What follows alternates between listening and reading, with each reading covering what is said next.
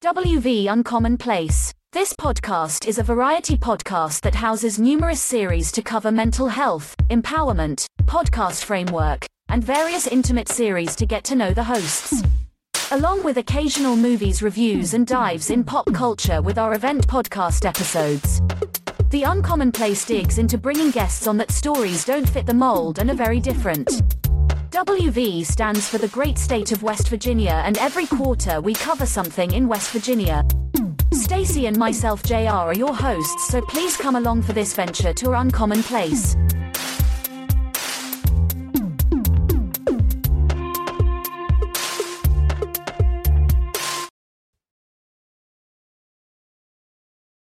Welcome to West Virginia Uncommon Place. We are back again, Astrology 101 Part 2. I have with me Lisa, Lisa Snyder, and she is here to start back up where we left off. And I believe, if I'm correct, we left off, we're about to start talking about the sun. Is that correct? That's You know, correct. real quick- Let's cover the sun and all the planets. Okay, now real quick, Lisa, please, uh, just in case, because we have that that four or five listeners that probably won't listen to the first part and might get the second part. You never know how people are, and with the holidays and stuff coming up, could you reintroduce yourself and tell everybody on why you're here and, and what you do real fast? Okay, all right. So I'm Lisa Schneider and I am a professional astrologer. I have been studying astrology and loving astrology since I was 14 years old. I am now uh, too old to even tell you. I was born in 75, so I'm a Gen Xer, and I absolutely fell in love with astrology many, many years ago. And it's now just part of my life. It's ingrained in my blood. Okay. Now, now here's here's my question. So you were born in 1975. I was born in 1985. Was 1985 a great year for you? 1985, 1985. Um, yeah, I think I was what I was 10 years old, and I was just getting into the music and the pop culture and the punks, and I loved Prince and the Revolution and Olivia Newton-John, and that was me in 1985, a little rebellious 10 year old. Okay, okay. Now let's dig back into these signs. We're going back to the we're going back actually to the planet. So we're going to the sun. Please tell us about that because this that's what these planets are interesting to me. Oh, the planets are fantastic. So we're going to start off with what most people understand astrology to be is the sun. So the sun is the giver of life and it represents our consciousness in astrology. It represents our will to live and our creative life force. The sun also represents our overall vitality and it's considered to be the boss of our chart. When you look at where your house, your sun falls, in which house, you will see where you shine. So the sun also rules Leo in astrology. And this is why Leos are always noticed and popular. Leos are often actors and actresses as they love to be in the limelight. So, for example, two people may express their suns in different ways, even if they are in the same sign. So, if Mary, for example, her sun was in third house of Aries, and Susan had her Aries in the 10th house, they would both have Aries qualities, but they would be expressed in different areas of their life. So, if you were a personality, and if you were to personify the sun, it would be the captain of the football team as he shines bright and he is noticed everywhere. Okay. That makes sense. So as long so it will be in your chart somewhere just where it represents that represents where it's at. So the sun, so in general, since that's the giver of life, the sun, it represents you how you represent yourself basically once you figure out where it's at. Okay. Exactly. Exactly. So the next luminary we're going to get in. So both the sun and the moon are luminaries because they shine, right? Mhm. So the moon in astrology represents our innermost feelings. It's a place that we don't express to other people. So you're not you're not going to be able to notice and identify a person's moon sign when you first meet them because it's what's kept most private. It represents a need to feel safe in the world. It's reflective and responsive and emotional. Cancer is ruled by the moon, and this is why they are so emotional. You'll often see crabs on the beach at night, just like the moon shines at night. The moon can sometimes drive a personality. So, if it's placed in a water sign, such as Pisces, Cancer, or Scorpio, you'll notice their moon sign more because they're water signs and water is emotion. So, if you were to think of the moon as a person, the moon would be that shy girl in class that sits by herself at lunch. Does that make sense to you? That does make sense. And it makes sense how that drives me as a cancer, you know, um, some some parts of my personality. I can see that. Exactly. Exactly. So the next sign, what next planet we're going to speak about is Mercury. Now, Mercury is the quickest planet in the zodiac. It stays in one sign anywhere from 14 to 30 days, depending on its transit. It controls everything we do with communication. So, communication of our thoughts, our written communication, our verbal communication, even places on the internet and the post office are ruled by Mercury. Mercury rules the sign of Gemini and Virgo. And as such, these people are super bright and super analytical. If you had to compare Mercury in astrology to a person, you could say that Mercury is the friend that never shuts up. He talks and talks and talks and is a complete busy bee. They also could be personified as the gossip girl. Hmm. That's interesting there. Interesting. Yeah, Yeah. super bright and anal- super bright and analytical. Hmm. Exactly, exactly. So the next planet is Mars. And Mars is our animal instinct and our aggression in astrology. It governs our drive, our determination, and energy. Many describe Mars as the leftovers of what we have of our animal instinct.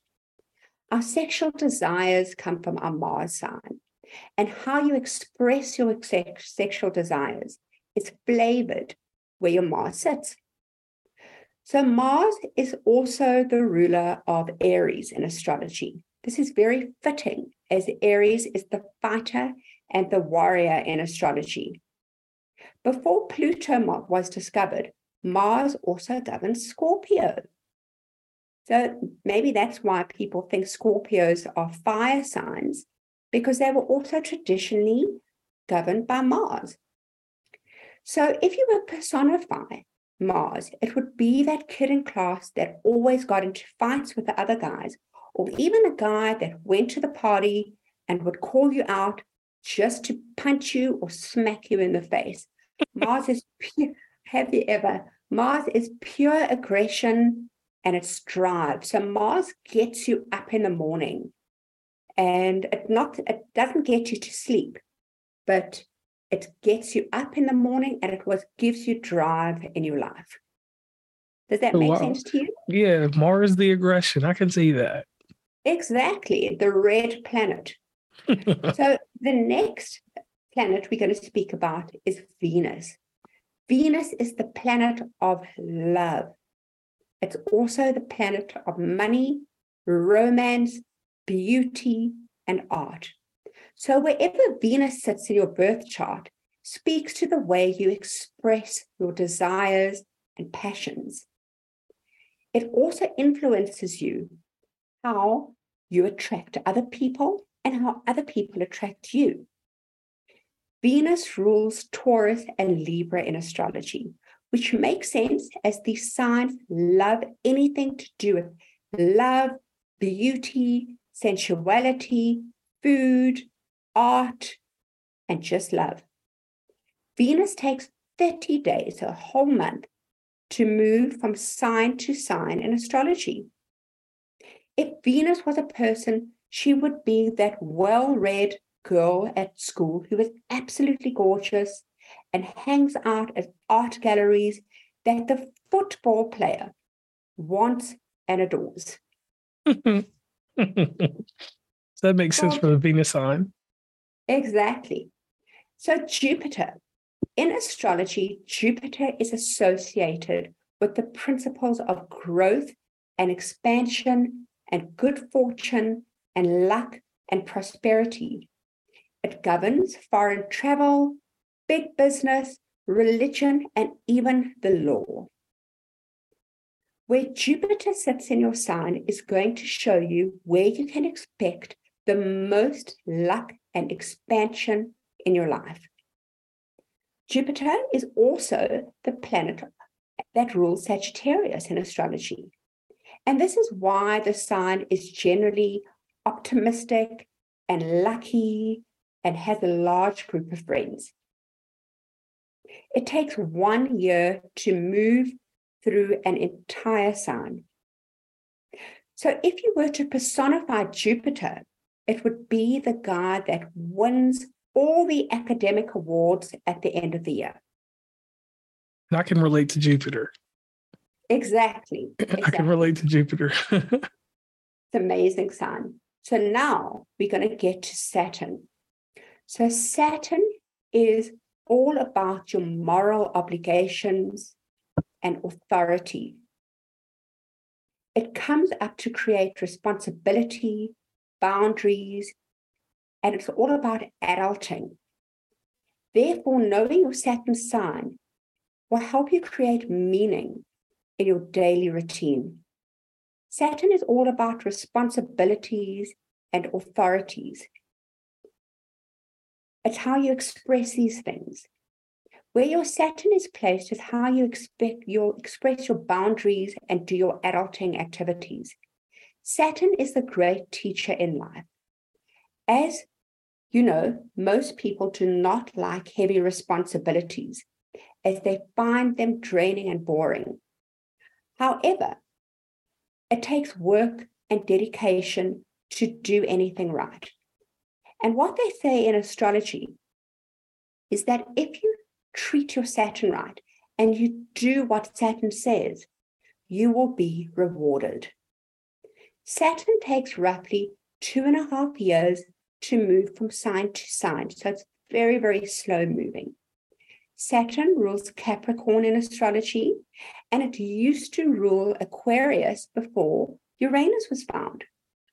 So if you were to personify Saturn, it would be the strict headmaster that forced you to come to school on time and shouted at you in assembly if you were talking. Okay. That makes sense, right? Yes. Yeah, that one right there in Saturn, that's probably like the, I would tie that into integrity also. Very much so. Yeah, very, like that. Very, very much so. As soon as you explained it, it, it, it was just like it went to the integrity.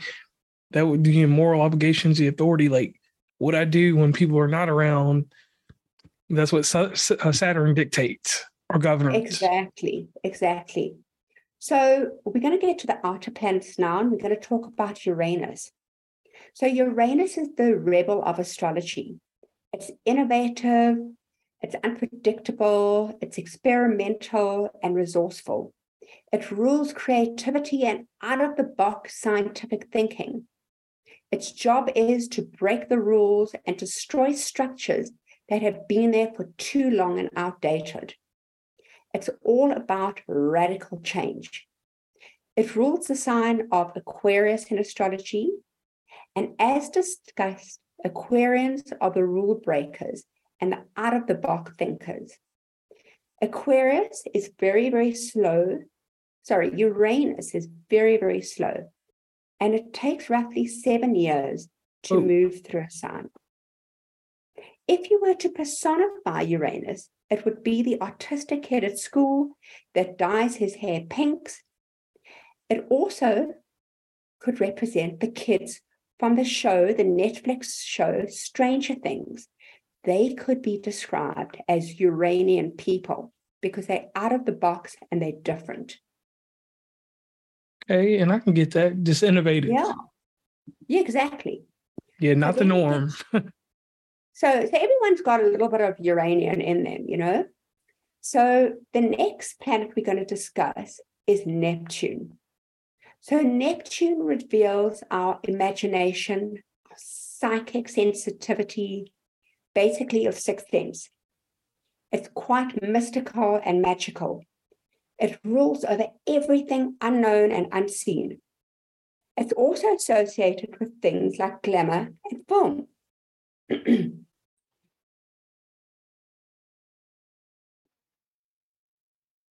That's quite easy to understand as glamour and film are unknown and mystical and magical. And in fact, I'll tell you something quite interesting. Okay. Marilyn Monroe. So, you know Marilyn Monroe? I mean, Yes. everyone knows Marilyn Monroe. She had Neptune sitting on her first house. Oh, So Neptune flavored her mystical persona. So she was completely mystical and magical. And, you know, you can just imagine the way that she spoke and she blew kisses to the audience. And everyone was in awe with her and wondered who was this woman? That was because of her Neptune. It flavored her first house.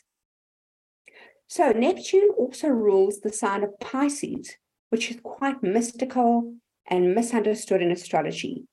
Neptune is very, very slow and it takes 14 whole years to move through a sign. If you were to personify Neptune, it would be the girls from the movie The Cult that was in in the 90s, those witches. It was so popular many, many years ago. and I like And that. then we get Neptune. To the last planet, which oh, the last one. the last planet. And then Pluto rules regeneration, transformation, and rebirth. Even if it looks evil, it's not really evil, it's pretty neutral. It's all about transformation and metamorphosis. Having a new approach and perspective is all about what Pluto is about. It wants to transform you and to make you a better person, a new person. It helps us look at things differently and evolves our way to new ways of thinking. It rules Scorpio in astrology, and this is fitting as Scorpio is deep and transformative and even a little bit misunderstood. Pluto takes 20 years to move from sign to sign. So, right now, interestingly, Pluto is at the tail end of Capricorn and it's about to move into the sign of Aquarius in March. So, do you remember the movie Hair many years ago? Yes. And the sound and that song that they sound, we're dawning into the age of Aquarius. And that's only happening now. Only now we are dawning into the age of Aquarius. Once Pluto moves from Capricorn to Aquarius, it's a completely new age, it's a new way of thinking, and this is the dawning of the age of Aquarius. Mhm. So if you were to personify Pluto, it would be like the girl at school who was a nerd one semester, but then after the spring break, she came back with a new hairstyle and a new look, and all the guys are now swooning over her. I like that one. You a like complete, that one? yeah, a complete 360. It does. It makes sense, right? Yes, it So- does.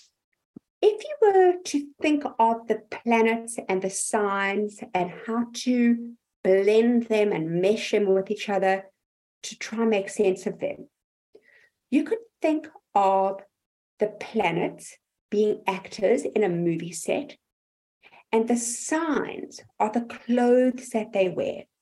So, for example, let's say Mars was put into the 10th house of career, and he puts on the clothes of Sagittarius, this would make him very determined in anything that he does in his career. He might be a lawyer, and he might be a teacher who speaks about history and war, and anything philosophical. So there you go. Okay. Those are the signs. And I thank you for that because that education we got there. Now we know about the planets and the signs. And exactly. we're about to go, we're about to go into a topic, the houses. The houses are something that I personally want to learn about because I don't, I don't, I don't have that knowledge. Yeah. It's so that's the most encouraging part. And people don't really understand the houses. So let me explain to you.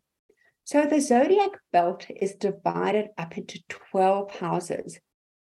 And each of those houses corresponds to a particular area of your life. So, with regards to the most important angles in that chart, we start at the east, which is your first house. This is your ascendant or rising sign. The bottom of your chart would be considered your fourth house, and this is your most private house. Your seventh house, which is your descendant, is in the west, and your partners are represented through the descendant. Your 10th house is right in the north and right on the top of your chart, and this is considered your career house or the house that way people know you. This is how you present yourself to the world.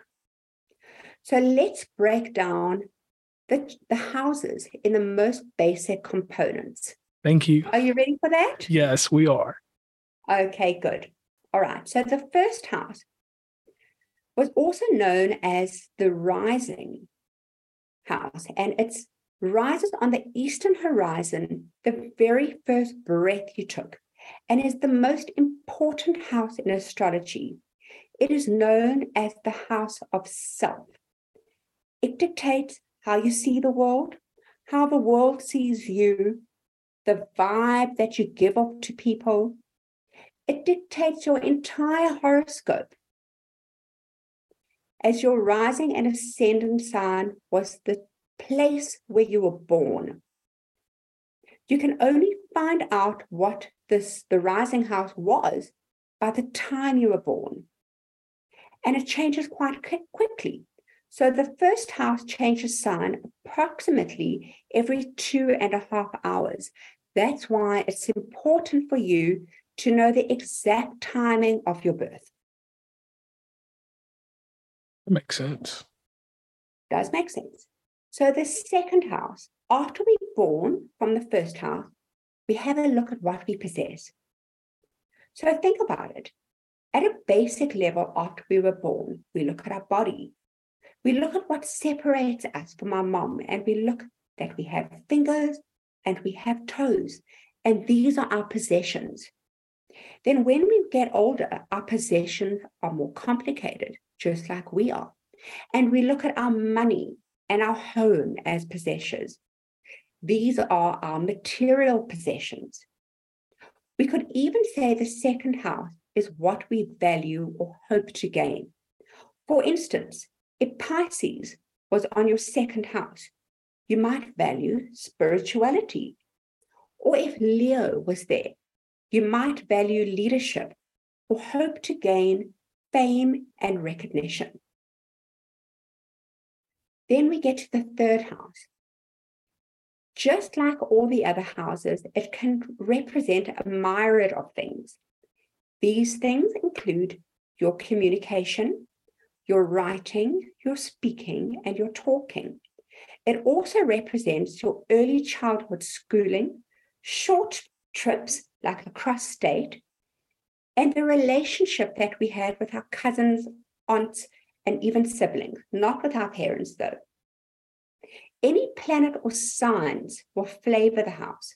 So, for instance, if you had Saturn here, you may find that you have you may have felt restricted in your schooling, or maybe you didn't have the funds or opportunity to travel around the state as you would have wished to. So then we get to the most private place in the birth chart and we get to the fourth house. So the fourth house, we see the home.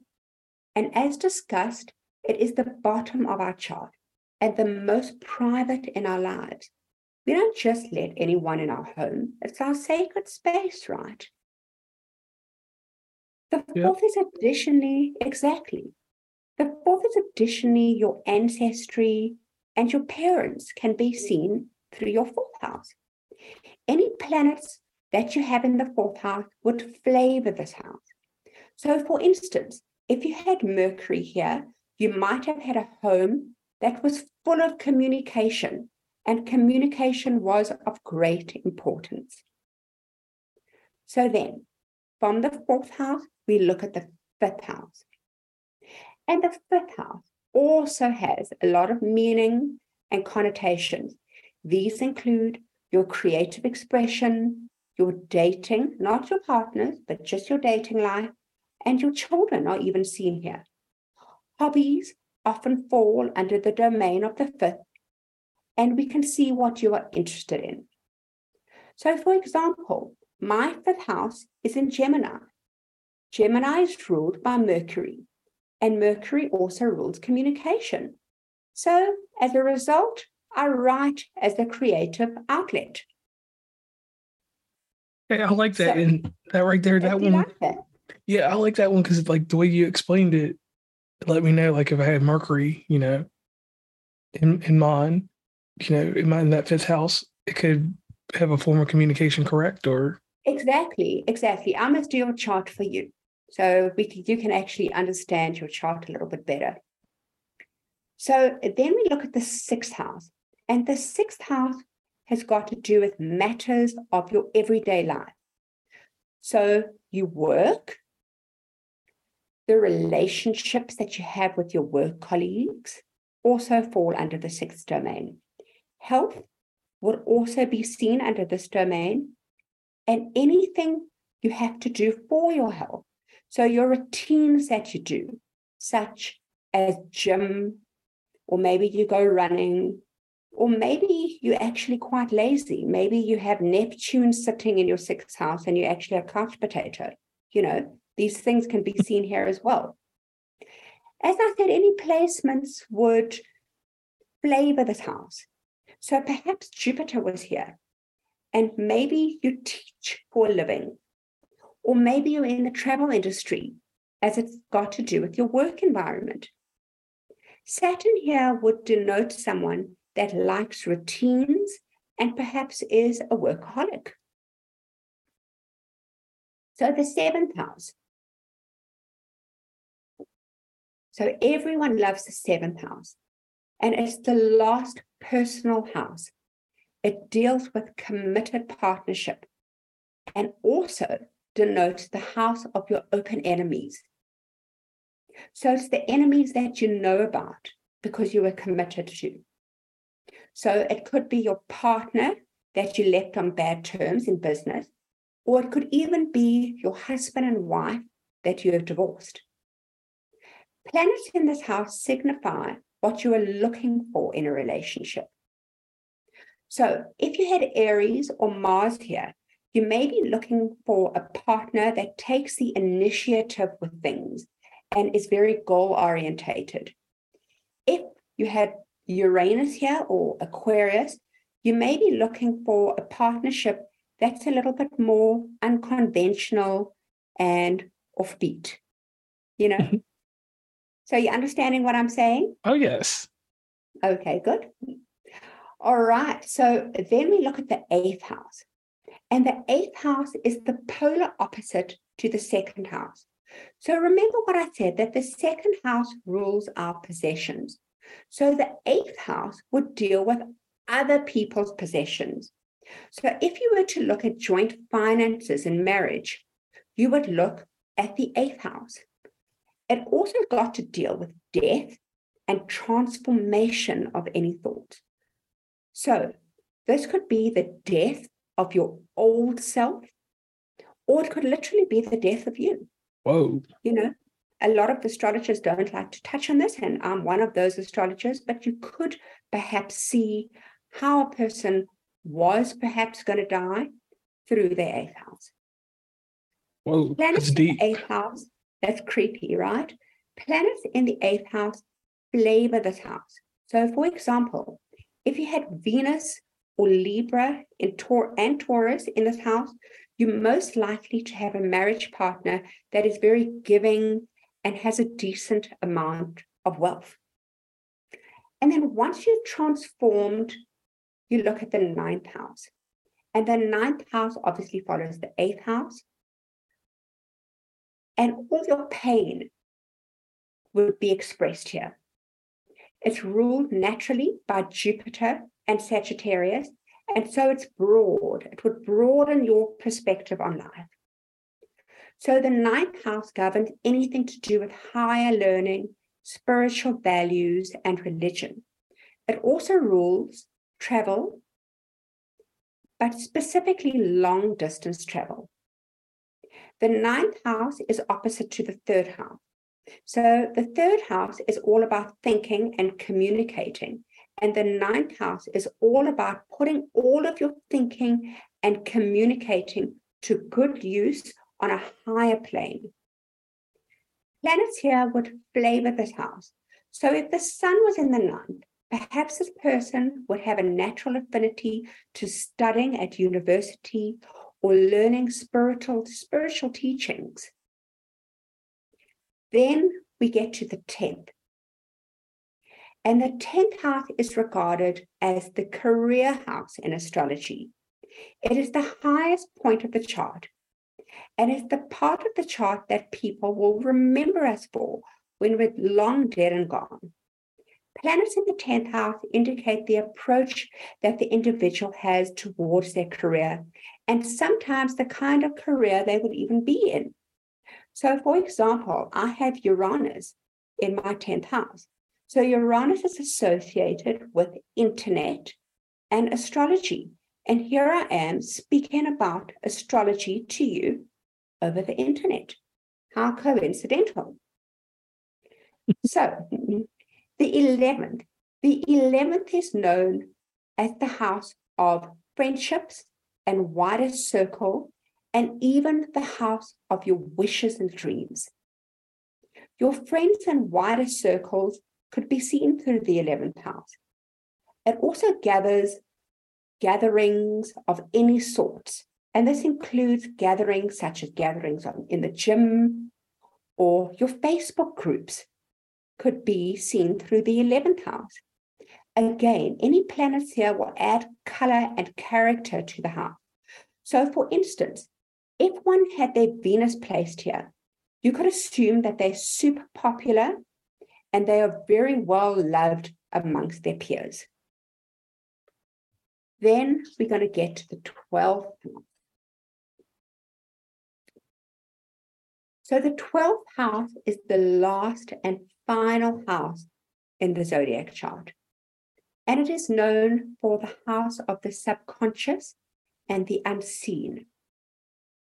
Us as mere mortals cannot fully comprehend what the 12th house is actually all about because we're not spiritual enough to even comprehend it. It's also known as the house of hospitals and ashrams. Any planets here, again, would give the house a different dimension and color it. So let's say a person's Mars is here.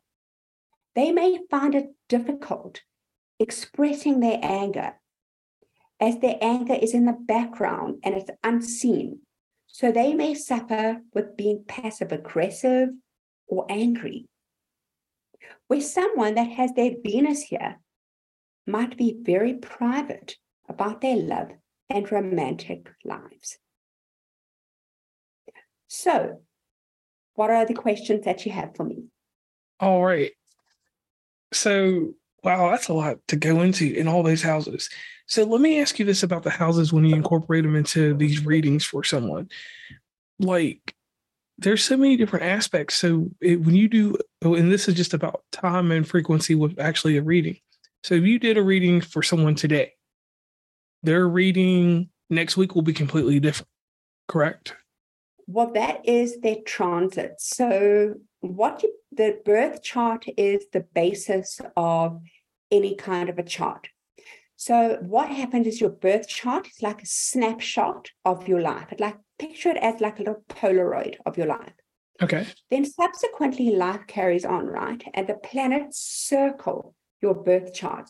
And what happens is the planet make aspects. So the planet looks at certain planets in your chart through aspect, and they create a frequency, a vibe, and an energy with your chart. So that's how you basically understand the planets and the signs in your everyday life and how they how you can make sense of it. So at the basics, at the the real basics, you have to understand your birth chart to really understand how the transits are going to affect you in your life. Okay. Now let's get a little personal about you real quick because we uh, pay homage to this news magazine. Uh, 2020, it's a TV show in the U.S. Uh, Barbara Walters is on there. She's the greatest uh, reporter that ever lived, and Diane Sawyer and um, John Stossel on there. So here's some personable questions, real quick. These are just real quick outside of astrology. So my question with you doing these readings, how much of a energy toll does this take on you? Is this very uh, overwhelming when you do these for people? Does it take a lot out of you to do these sometimes, or do you have a special way of setting aside energy for these? I think that you have to you know i actually it's funny that you you're saying this because i listened to a little uh, i think it was a youtube clip the other day. And when you're doing a reading you're really opening yourself up to a person's energy. And you have to find a way to close that so it's like almost like a psychologist would have with um, their client that you take their energy in but at the end of the day you have to find a way in yourself and a part of yourself to be able to disassociate yourself because otherwise you just take everyone's energy in for the good and the bad. So it's just a way of disassociating yourself. But once you do get into chart reading, you do read a person's energy and you can pick up the energy, especially when you're doing a one on one reading with someone. It's so personal. And you almost have to, what I do at least, decompress after a reading and center myself after reading because it becomes quite a personal um, journey and an exploration on another people's person's life and another person's energy. Okay, okay. And I, I want to tell you real quick, thank you for enlightening us and giving us this education into astrology. Now, when someone contacts you, like we'll get over to that aspect. When someone contacts you, initially there's certain things that they have to set forth with you, which they can do. Uh, definitely when you head over to her website, which she I'll get her to plug real quick. Uh, could you plug that real fast? Okay, it's grandtrine.co. Okay, so definitely make sure y'all head over there and um, she can help you. So when someone comes to you, y'all go through all the jargon and get everything established and you do the reading you know you become a part of this person's life. Um, is there a continued plan after you've done uh, what you do for them for them to come back to you at a later date?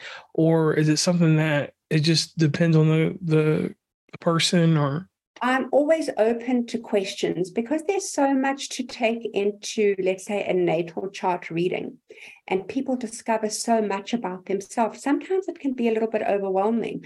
So I'm always open to a person emailing me um, and saying, Lisa, you know, I thought about X, Y, and Z in the reading, and how do I make sense of X, Y, and Z? And they're more than welcome to contact me again. What another popular reading to do in astrology is to call, is called a solar chart reading.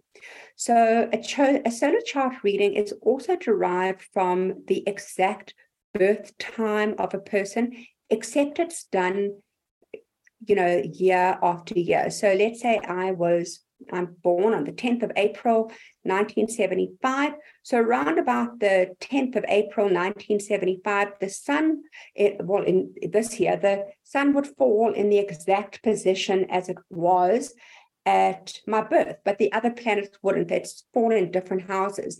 And then what you do is you use that as a snapshot to be able to look at a person's energy for the year going forward.